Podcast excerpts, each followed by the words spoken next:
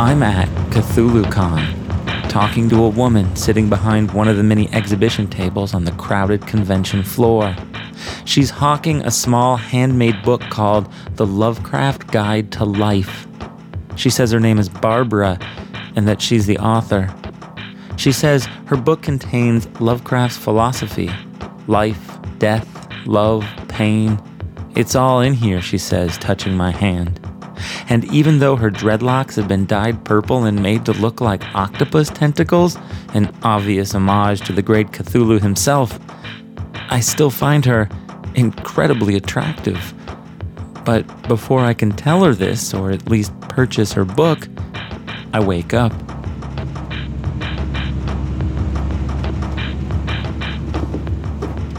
Now I'm on a Greyhound bus, and there are two teenage girls sitting in the seat behind me, noisily arguing about something.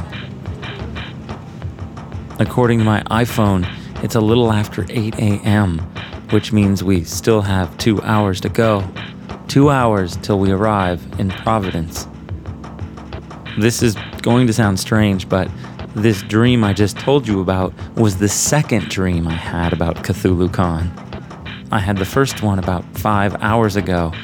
In that dream, I found a strange envelope in my mailbox. It was purple, and the handwriting on it was old fashioned and weird. And inside this envelope was an invitation to Cthulhu Con, a celebration of the life and work of H.P. Lovecraft.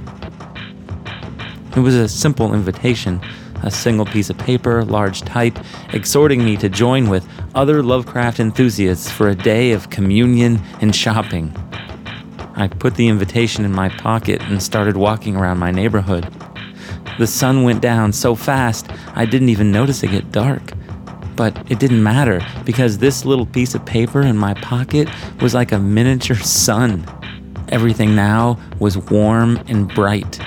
I knew that CthulhuCon was going to be the event that would forever separate the old me from the new me, the failure me from the successful me, the good for nothing me from the indefatigable me.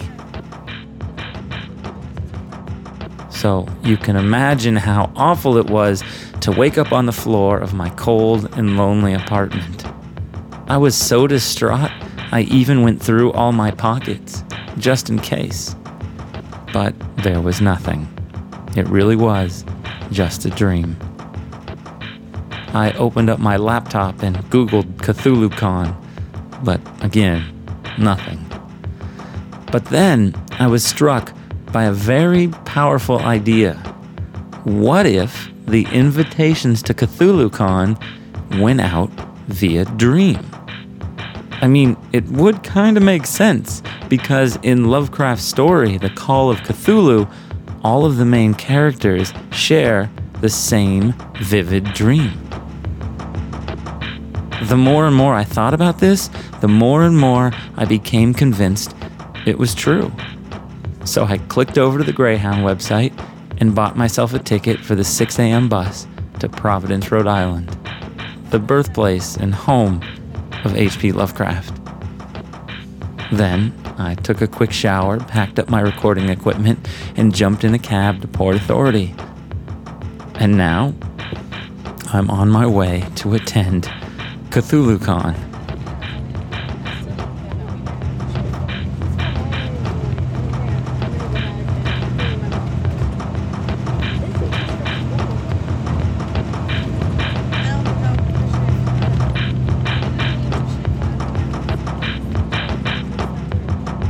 I'd like to try and record my journey to CthulhuCon, but obviously I'm gonna have to do a better job.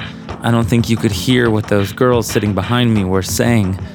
When I stuck my shotgun microphone over the seat, they started whispering, but this is what they were talking about.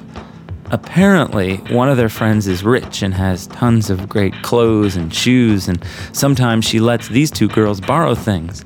But whenever they post pictures of themselves wearing these clothes on Facebook, the rich girl always makes comments like, hey, that's my shirt, or nice boots, where did you get them? Ha ha ha. These girls are so incensed by this so called friend of theirs, they're actually discussing how they could pay someone to mess her up or even make her go away.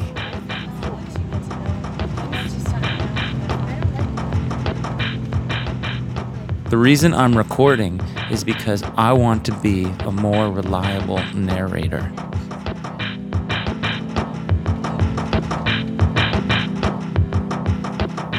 I just checked Twitter to see if anyone else dreamed about CthulhuCon, and believe it or not, Cthulhu is almost a trending topic. I have to say, for a second, my jaw dropped, but I didn't find any mentions of CthulhuCon, just Cthulhu. It turns out Cthulhu was on South Park last night. Apparently, he bit the head off Justin Bieber and destroyed Burning Man. The only non South Park related tweet was a reference to an article on H.P. Lovecraft by my friend Luc Sante that he wrote a few years ago for the New York Review of Books. But it's behind a paywall, so I can't access the whole thing. But I have found a few bits and pieces on the internet, so I'll, I'll read you a few of them.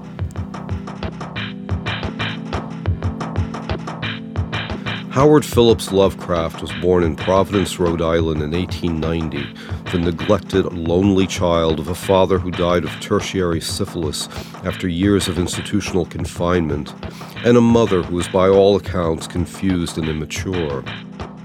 Growing up in his maternal grandfather's house, Lovecraft was left to his own devices. The foundations of his imaginative world were laid very early. He suffered the first of many emotional crises, a near breakdown, at age eight.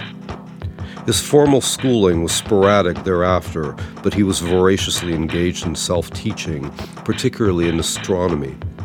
He published several hectograph journals of astronomy in his early teens, and in his later teens and 20s wrote an astronomy column for a number of Rhode Island newspapers.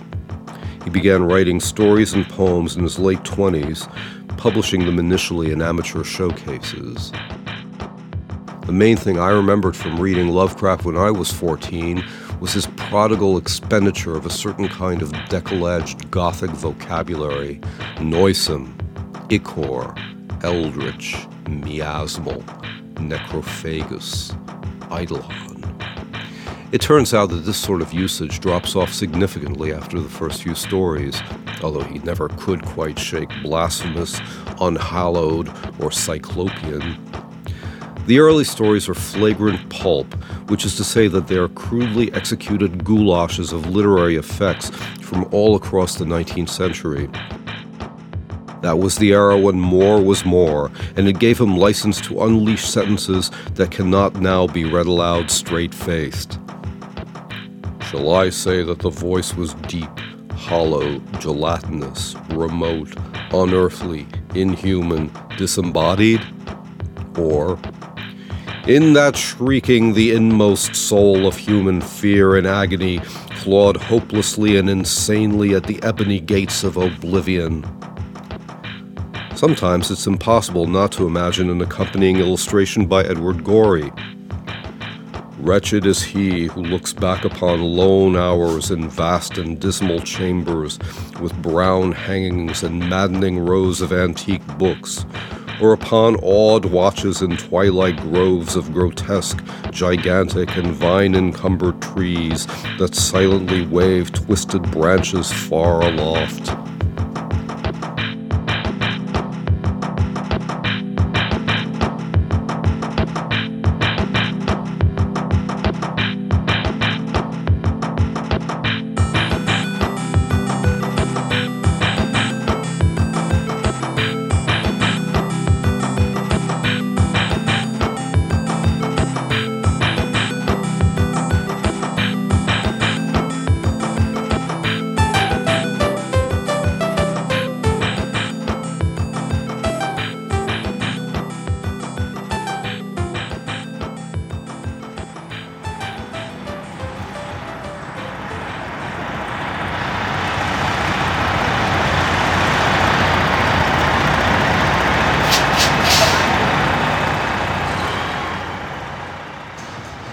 Okay, so I just got off the bus and now we are downtown Providence.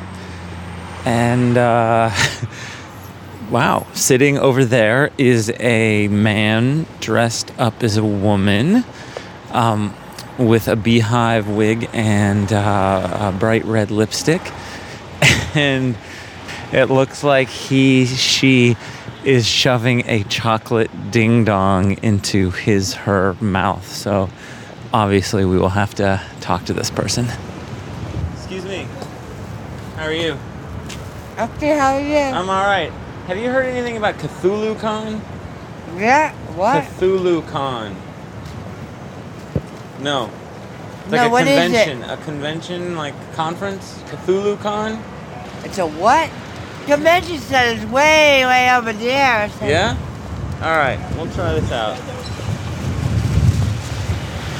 Okay, well, we are downtown Providence, and uh, downtown Providence has uh, more characters than I think even New York City has anymore. In fact, over there is a guy with a handlebar mustache and a cape. Have you heard of something called Cthulhu Con? I have no idea.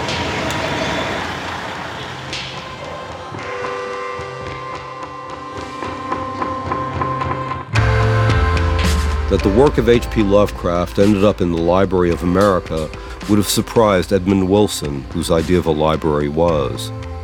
In a 1945 review, he dismissed Lovecraft's stories as hackwork, with a sneer at the magazines for which they were written. Weird tales and amazing stories where they ought to have been left. Lovecraft had been dead for eight years by then, and although his memory was kept alive by a cult, there is no other word, that established a publishing house for the express purpose of collecting his work, his reputation was strictly marginal and did not seem likely to expand. Since then, though, for a writer who depended entirely on the meager sustenance of the pulps, and whose brief career brought him sometimes to the brink of actual starvation, whose work did not appear in book form during his lifetime, apart from two slender volumes, each of a single story published by fans, and which did not attract the attention of serious critics before his death in 1937, Lovecraft has had quite an afterlife. His influence has been far reaching, and in the last 30 or 40 years, continually on the increase, if often in extra literary ways. Board games, computer games, and role playing games have been inspired by his work. The archive at hplovecraft.com includes an apparently endless list of pop songs, not all of them death metal, that quote or refer to his tales.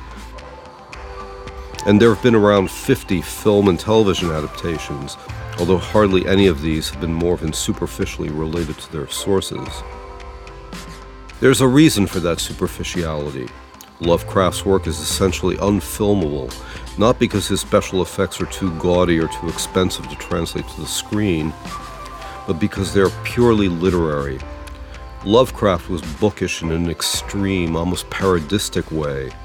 He may not have worn a fez or been able to afford a wing chair, but he assumed the archetype of the 19th century man of letters, with his circle of disciples, the preciously archaic language in which he expressed himself, almost always using shoe in preference to show, for example, the humid cultivation of in jokes that migrated from the correspondence to the stories and were perpetuated in stories by his disciples, and the carefully tended aura, if quite self aware, of forbidden knowledge. In other words, he was a nerd. He was a nerd on a grand scale, though, a heroic nerd, a pallid, translucent Mallarmean nerd, a nerd who suffered for his art. His art consisted exclusively of conveying horror, and in this his range was encyclopedic. As a setting for his horror, he built a whole world, a whole universe with a time span measured in eons, which others could happily continue furnishing indefinitely. His horrors themselves are, with a few unhappy exceptions, described loosely and suggestively enough that in effect they present a blank screen on which the reader can project whatever visual imagery is most personally unsettling. This explains the seeming paradox of an exceedingly bookish writer enjoying a legacy that is to a very large degree extra literary. As a supplier of instruments for the cultivation of horror, he was custom tailored for the suggestible 14 year old boy, and the number of 14 year old boys, some of them chronologically rather older, a few of them even female, is continually on the increase.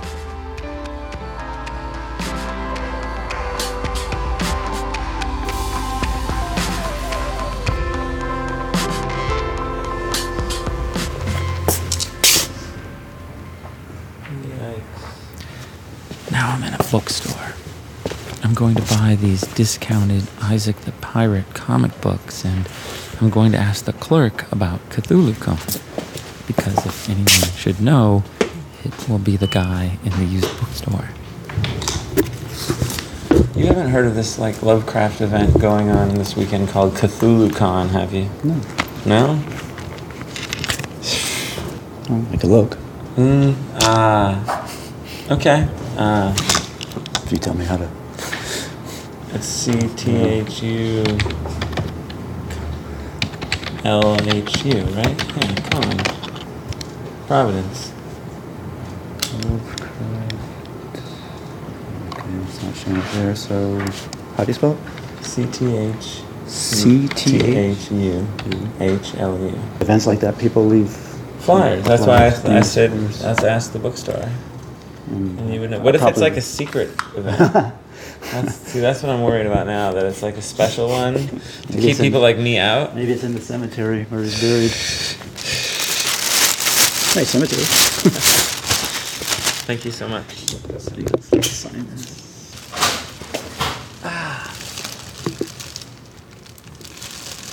I can tell I sound like a dweeb, but like I said, I want this to sound more real, so I'm going to keep recording. home and relaxing. Yeah, that's what I. I'm going stir crazy. Now we're in the supermarket. I'm talking to an elderly shopper and a young guy who's stocking the shelves. Cthulhu Con. Yeah, you don't know anything about I know what Cthulhu is though, because what's his name is from here. Uh, H.P. Lovecraft. Oh, oh, that. He's uh, like the horror Oh, writer. He's oh, from here. And uh, Call of Cthul- Cthulhu was like one of his books, pretty creepy. I saw his uh, grave up there. Yeah? Yeah, he's buried in the in uh, Swan Point. Swan Point. Yeah, Yeah. he's buried right over there. But I think it's like kind of like a it's like a secret convention. Hmm. Oh, it is secret society. Secret society. Like that. Uh, what do they call Wow, it? that's Uh, serious. Yeah, that's what I came Skull and bones. the skull, find it. oh, the skull and bones. Do you know what time it started, or? That should be interesting, know. huh? I'll, I, at least if I can ask around. All right. Thanks, man. No. No, no, no spirits.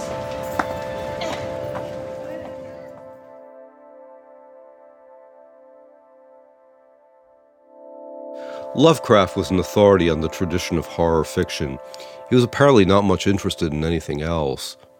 He could summon up considerable book learning when it would serve to buttress a story, but he did not waste time on frippery such as characterization, the business of daily life, or any emotions other than fear. The complete absence of even suggested sexuality in his work was much debated by fans in the Freud shadowed mid 20th century. The proposition, rather missing the point that he might have been homosexual, sparked ferocious arguments. Although he was married briefly, and many years later his former wife was moved to state, peculiarly, that he was, quote, an adequately excellent lover, it is clear from all available evidence that sexuality, procreation, and the human body itself were among the things that scared him the most. He was also frightened of invertebrates, marine life in general, temperatures below freezing, fat people, people of other races, race mixing, slums, percussion instruments, caves, cellars, old age, great expanses of time, monumental architecture, non Euclidean geometry, deserts, oceans, rats, dogs, the New England countryside, New York City, fungi and molds, viscous substances, medical experiments, dreams, brittle textures, gelatinous textures, the color gray, plant life of diverse sorts, memory lapses, old books, heredity, mists, gases, whistling, whispering. The things that did not frighten him would probably make a shorter list.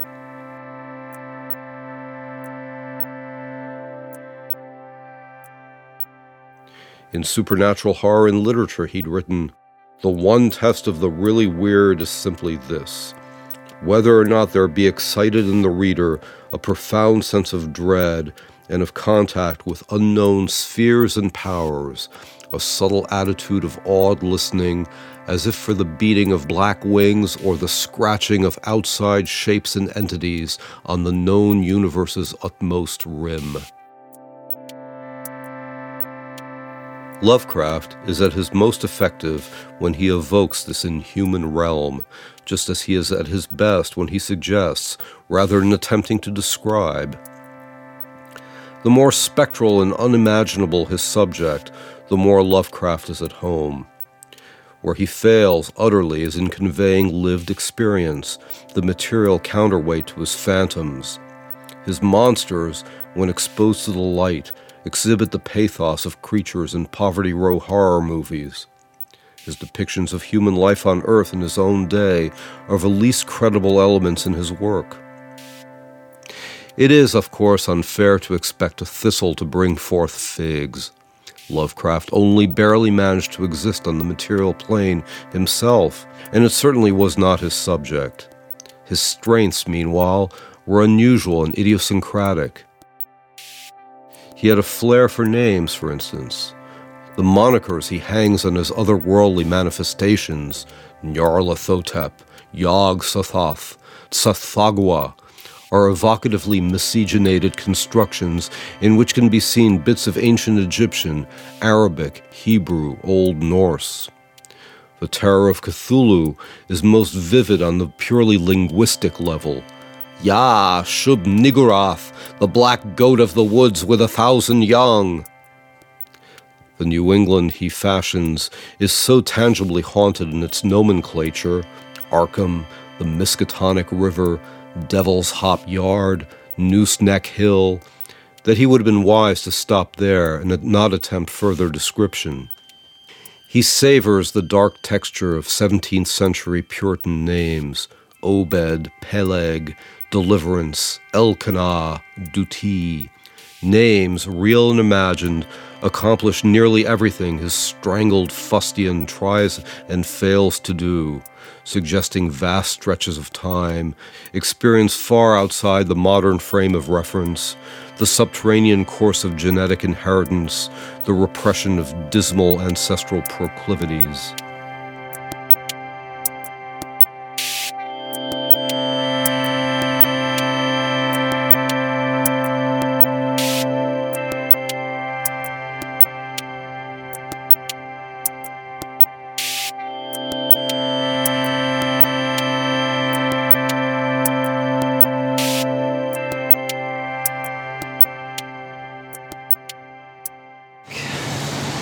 I've decided I should just go to the cemetery where H.P. Lovecraft is buried.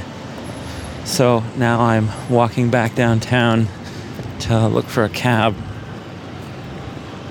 It's still pretty crowded, lots of characters. Oh, including the guy with the handlebar mustache and the cape, who is now staring intently at me. And now he's walking towards me. Oh, guess he wants to talk to me now. Ever Cthulhu? You mean that's Cthulhu from H.P. Lovecraft? Yes, CthulhuCon. So you have you, you haven't heard about this? Nope. There's like no signs anywhere. No Not- one's been not talking just, about. not it. just there's a lot of misinformation about Lovecraft and Cthulhu. Yeah. What do you think like the main misinformation is? No, it's like some people they like you you you read you ever read the Necronomicon? No. Now some people they they just write they just dismiss the Necronomicon as something H.P. Lovecraft came up with. They, They don't realize that that it, it's weak magic, but it's the real thing. you really think he didn't make that up? I know because a friend of mine he actually used one of the spell on so, spell in the book from the Necronomicon spell book on somebody. Yeah? That per, so, you know, there's a spell in there to make somebody go away. He used he did that spell in 1998. The person who he did it on has been in the IMH down in Cranston since then. Really? So you really think what what makes you think that he didn't make this up and it was actually a real thing?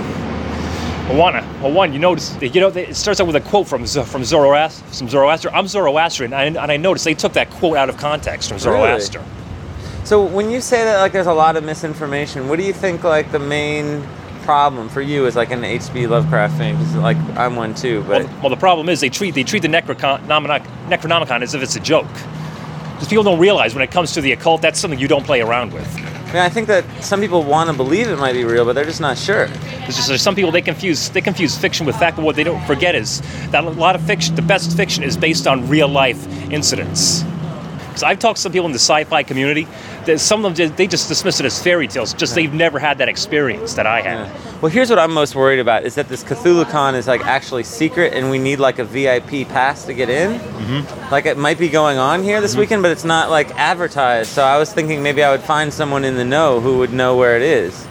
Well, the best place if you can't, if you Don't you go, think it must be like a secret thing? if you need to get online, you can try the library, but they're a bit, they're no, it's stuff. not online. I think that's the thing. I think it is going on here, but you have to meet somebody who actually will tell you the key. Just best place to check your check your email right now is either at the library or at the Hotel Renaissance up the hill.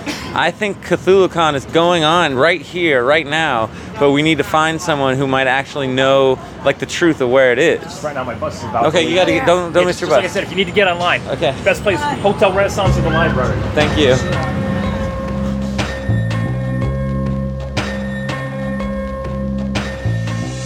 In 1926, Lovecraft wrote The Call of Cthulhu, which was to be the first installment of his life's work, a sort of unified field theory of horror.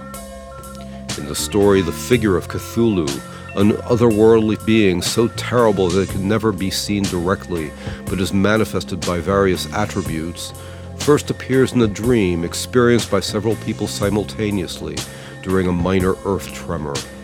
There are suggestions of cyclopean architecture, indecipherable hieroglyphics, and a voice that was not a voice, intoning something that can only be transcribed as Cthulhu fhtagn. Soon it develops that police in Louisiana, investigating reports of a voodoo cult in the swamps, had come upon an indescribable horde of human abnormality conducting a bizarre ritual around an eight foot granite monolith. In custody, the worshippers, of a very low, mixed blooded, and mentally aberrant type, were nevertheless able to give an account of their creed, which centered on the great old ones who'd come to Earth from the stars long before the appearance of humans. Cthulhu was a high priest who lived in suspended animation in the great city of R'lyeh, somewhere under the ocean, waiting for the chance to rise again. After this, the mythos began to figure in nearly every story that Lovecraft wrote, and it developed ramifications in every direction. In the case of Charles Dexter Ward, a long, complex tale reaching back to 17th century Providence, it appears that the cult of Cthulhu is what actually underlies such heterogeneous matters as witchcraft, alchemy, and vampirism. Playing a prominent part is the Necronomicon, an ancient book invented by Lovecraft in 1922, supposedly the work of one Abdul Alhazred, a name Lovecraft had devised for himself at age five under the spell of the Arabian Nights, a sage whose career ended when he was devoured by an invisible demon in broad daylight in the marketplace in Damascus. The Necronomicon is ritually invoked in nearly every story thereafter as the key to the commerce between the great old ones and the human race, and it is soon joined by a shelf of other apocryphal titles, such as the pre human Pnakotic manuscripts. It is possible to view Lovecraft's work as an expression of the mingled fascination and revulsion he felt for his Puritan heritage. Like the Bible, the Necronomicon is an ancient work, steeped in mystery and filled with horrors, that describes the compact imposed upon human beings by enormously powerful otherworldly beings.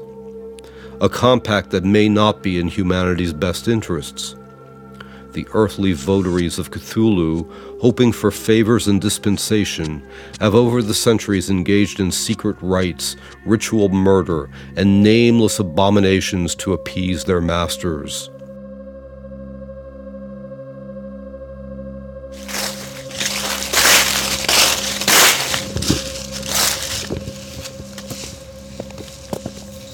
Okay, so now I'm at the cemetery uh, standing in front of H.P. Lovecraft's grave.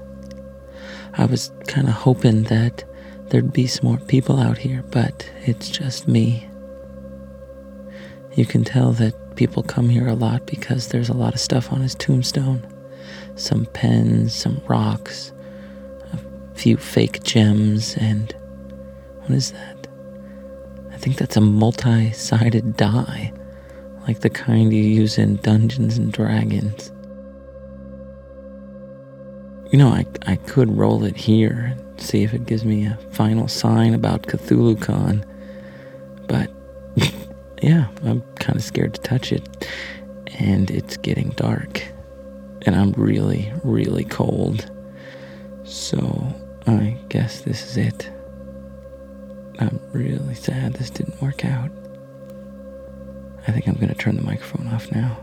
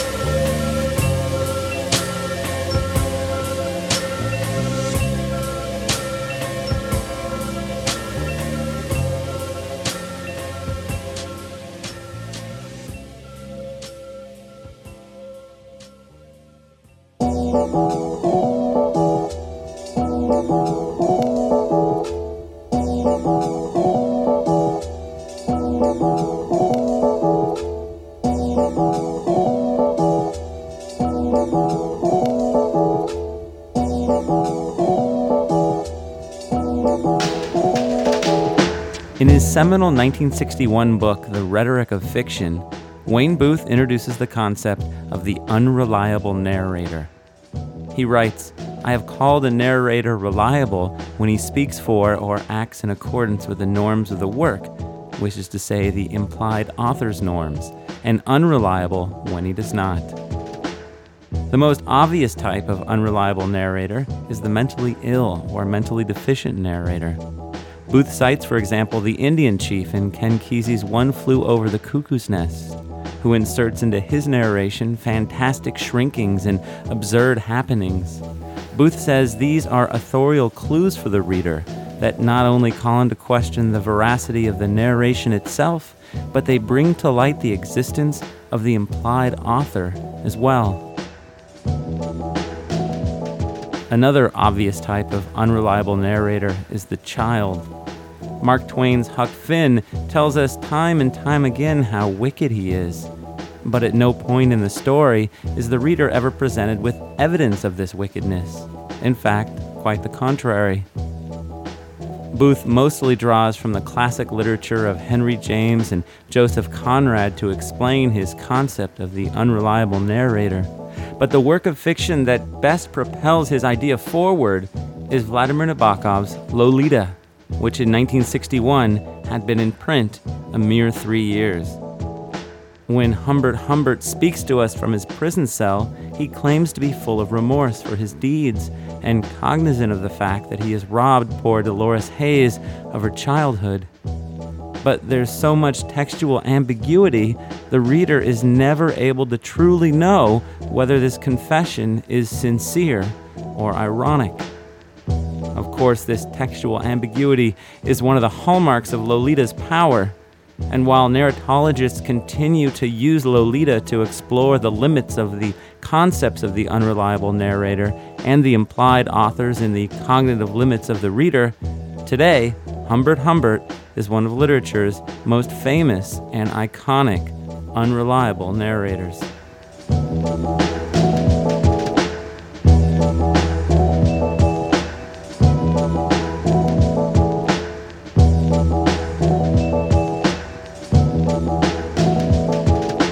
Wayne Booth introduced the concept of the unreliable narrator almost 50 years ago, and his classic definition has survived in nearly all narratological textbooks.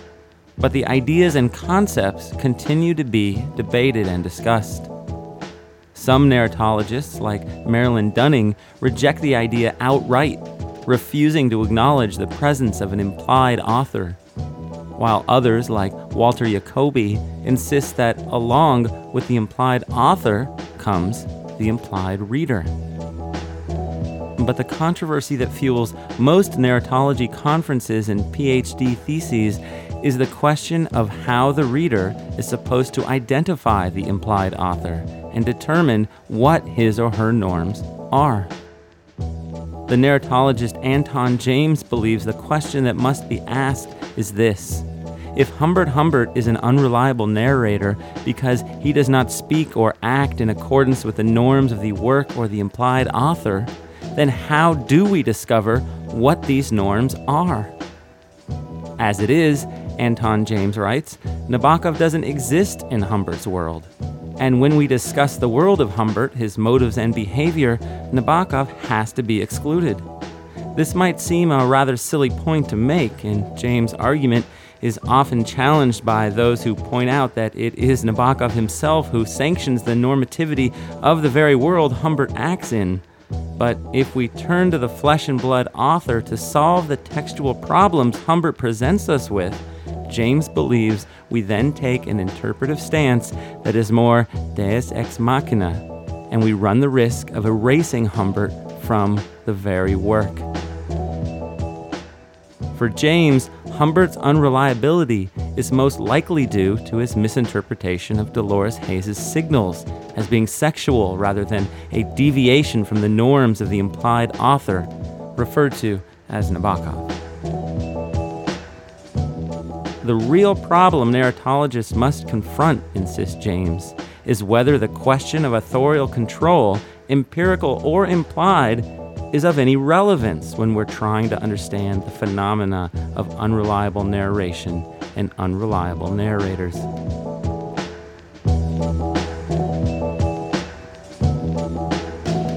The theorist Mara Wall takes a different approach. She claims that in unreliable narration, it is often very difficult to determine whether what the narrator says provides facts about the fictional world or merely clues to his or her distorted consciousness. Wall believes the question of whether a narrator is described as unreliable or not needs to be gauged in relation to various frames of reference. Wall speaks for a whole school of narratology that now sees the construction of an unreliable narrator as an interpretive strategy in which the reader naturalizes textual inconsistencies that might otherwise remain unassimilable. These cognitive narratologists make the case that the reader uses his or her world knowledge to project fictional worlds. And this knowledge is stored in cognitive schemata called frames and scripts and they insist that a narrative is unreliable, not compared to the implied author's norms and values, but to pre existing conceptual knowledge of the world.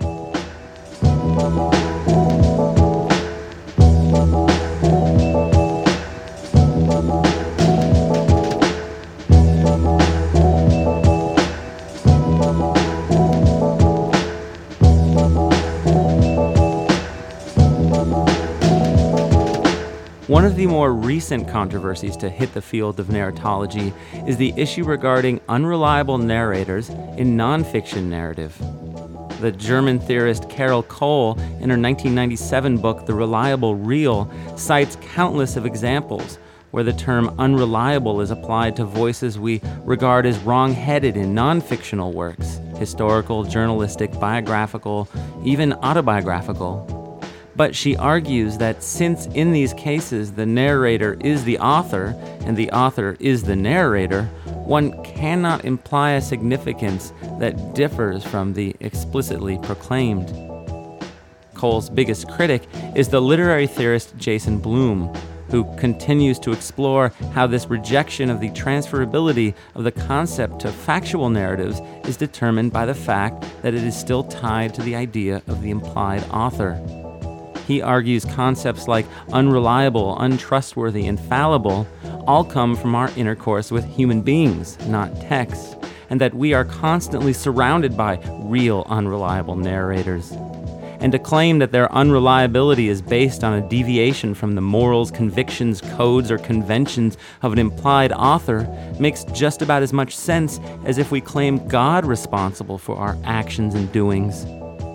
Our recognition of real narrators' unreliability, he says, is based on our decoding of their misunderstandings and our superior knowledge. And whether we are engaging with the narrator face to face or through written or audiovisual mediation in genres like news broadcasting, documentary, or radio. And while he is careful not to deny a fundamental and important difference between fact and fiction, he does deny there being any difference when it comes to the detection of narrational unreliability.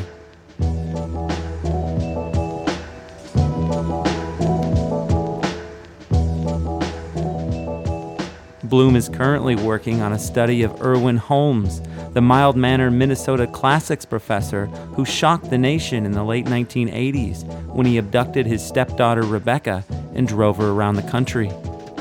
Like Humbert Humbert, he too penned an ironic prison confession before his death in 1996.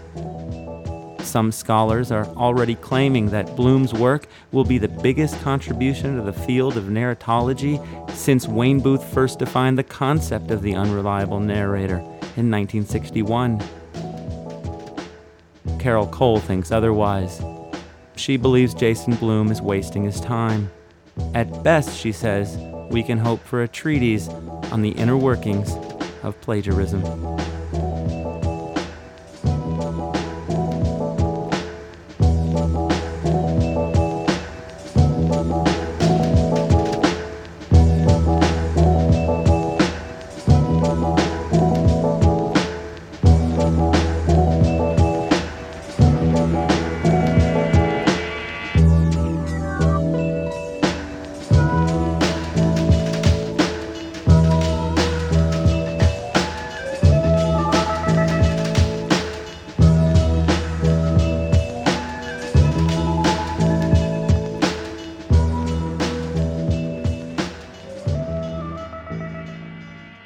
One of the great paradoxes of the digital age is that as the music industry continues to shrink and shrink, more and more music is getting made. Executives, MBAs, and lawyers are all at a loss as to what the future will be. But new business models are emerging. Companies like Red Bull, Mountain Dew, Levi's, Scion, and Bacardi all now have record labels, and many of their artists show up regularly on sites like Pitchfork and NPR Music. The lifestyle brand and shoe company Converse is getting into the game as well. They just opened a community recording space in Williamsburg where bands will receive free recording time. A company spokesperson was recently quoted in the New York Times as saying the brand simply wants to give back to its customers. But not every brand can afford to do this. Just as musicians are struggling in the digital age, many lifestyle brands are as well. Andy Steinwitz is a bass player and the genius behind Brand Aid, an upcoming benefit concert for brands that are having trouble finding their way on the internet. Brands that Andy believes could benefit from Brooklyn talent. I met with Andy and a few of his collaborators at a Williamsburg practice space to talk about the project. The, the thing is, is that we're in this society now that that you do something cool, and then like the Scion or someone comes along and says, "Here's a lot of cash. Keep doing that cool thing." But they're not always the companies that I like, that people like me, that we like.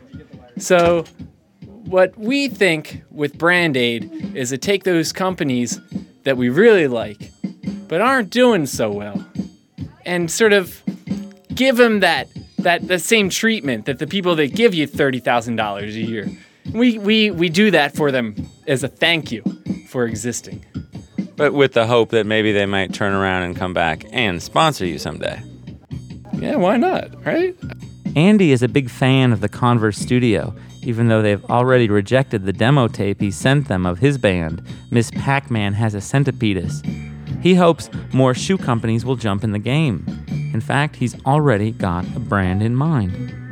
I used to wear Buster Browns, and those things were there's is like a classic. It's like Buster Brown, just it's always there. Like you go in the store and you had a couple choices, and Converse was one of them, and Buster Brown was another one. But everyone wears Converse, no one wears Buster Browns. What the heck? Well, I mean, I, I think it's a, a kid's brand, right? When was the last time you saw a kid wearing Buster Browns? They were brown.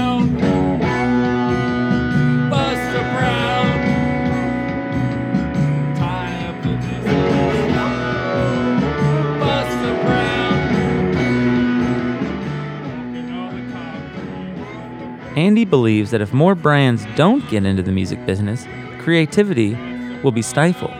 For example, he told me that if something doesn't happen soon for Miss Pac Man Has a Centipedus, he might have to cut one of the band's bassoon players. When's the last time you saw like a three-person band? There are only ten people nowadays. It's it's ridiculous. You cannot make a living off of five dollar shows. You know.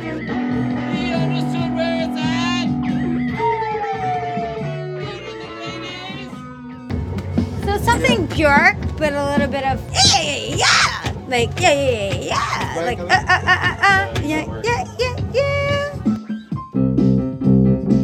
Haley Comet has been a part of the Bushwick music scene since 2008. She says she'd like to see more women's lifestyle brands getting into the music business. She hopes Brand Aid will convince the feminine deodorant Soft and Dry that they could be just as big as Axe body spray. I've always worn soft and dry since I was like in sixth grade or fourth grade when I had like even like sweat coming out of my palms. My mom always taught me wear your deodorant, go to class. And every time I put it on, I didn't stink.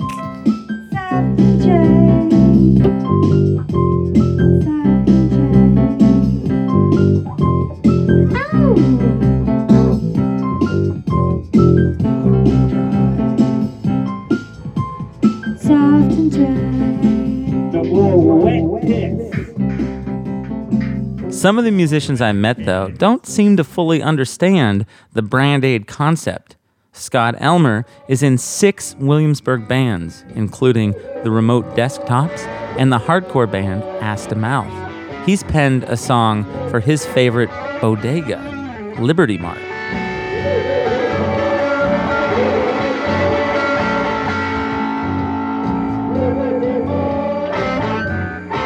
It's, I think, the best bodega in my neighborhood and probably in New York City in general. And they have really great meat pies. The people are nicer. These, these guys have, uh, I think, a lot better stuff.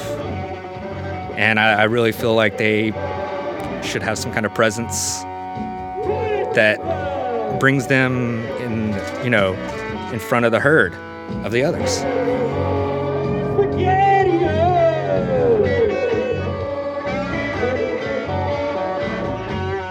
Correct me if I'm wrong, but I don't think Liberty Mart is a brand. But yes, it is. No, it's not. But that's the thing is it should be.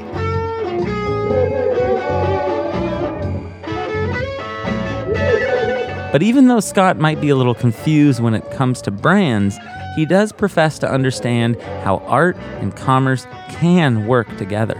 Hey, record what I'm about to say because what I'm about to say matters.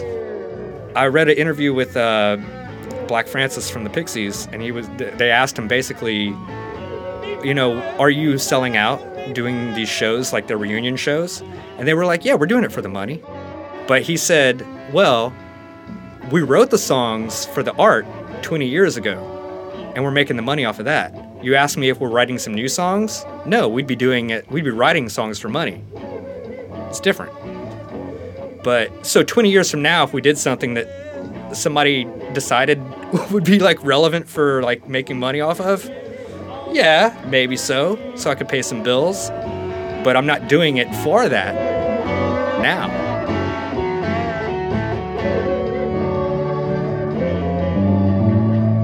So Francis Rains, aka Kim Jong Killa, made a name for himself in his native Philippines, but he's determined to make it work here in Brooklyn, even if it means always being broke. His poverty, he says, actually inspired his contribution to Brand Aid. I was I was coming from a party from a bar. I got really broke, few bucks left. I went to a deli. I saw this nong shim. It's a Korean noodle. You'll find it in every deli here in Brooklyn. Anyway, I went home, ate it, had a good sleep, woke up, energized. I went back to the deli, bought two of it, I ate it, went to a band practice, and I was really very creative.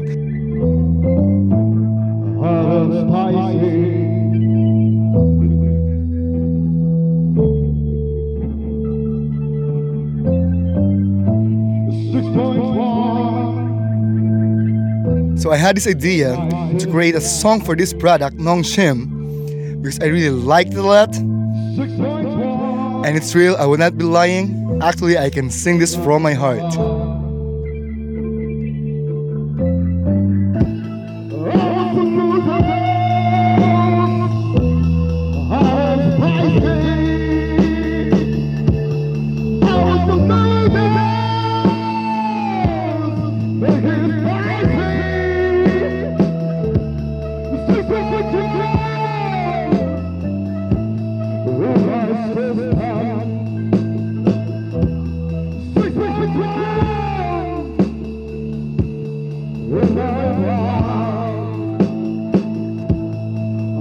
Says they're still working on securing a venue for the big Brand Aid concert, but that it will most likely be the Music Hall of Williamsburg or the Knitting Factory, maybe even both. He promises to launch an informational website soon. But for now, check out the MySpace page for Miss Pac Man Has a Centipedus.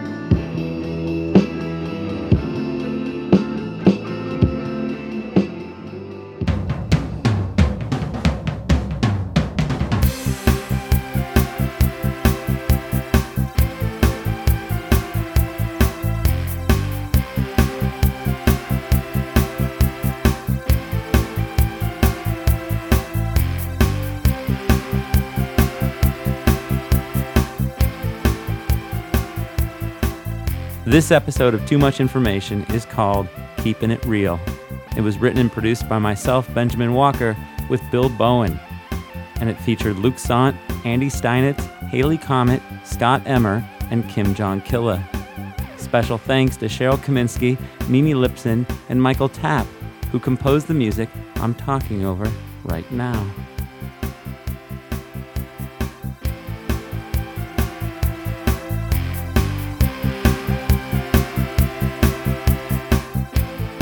For more information about the program, visit the TMI playlist page at WFMU.org, where you can also subscribe to the TMI podcast.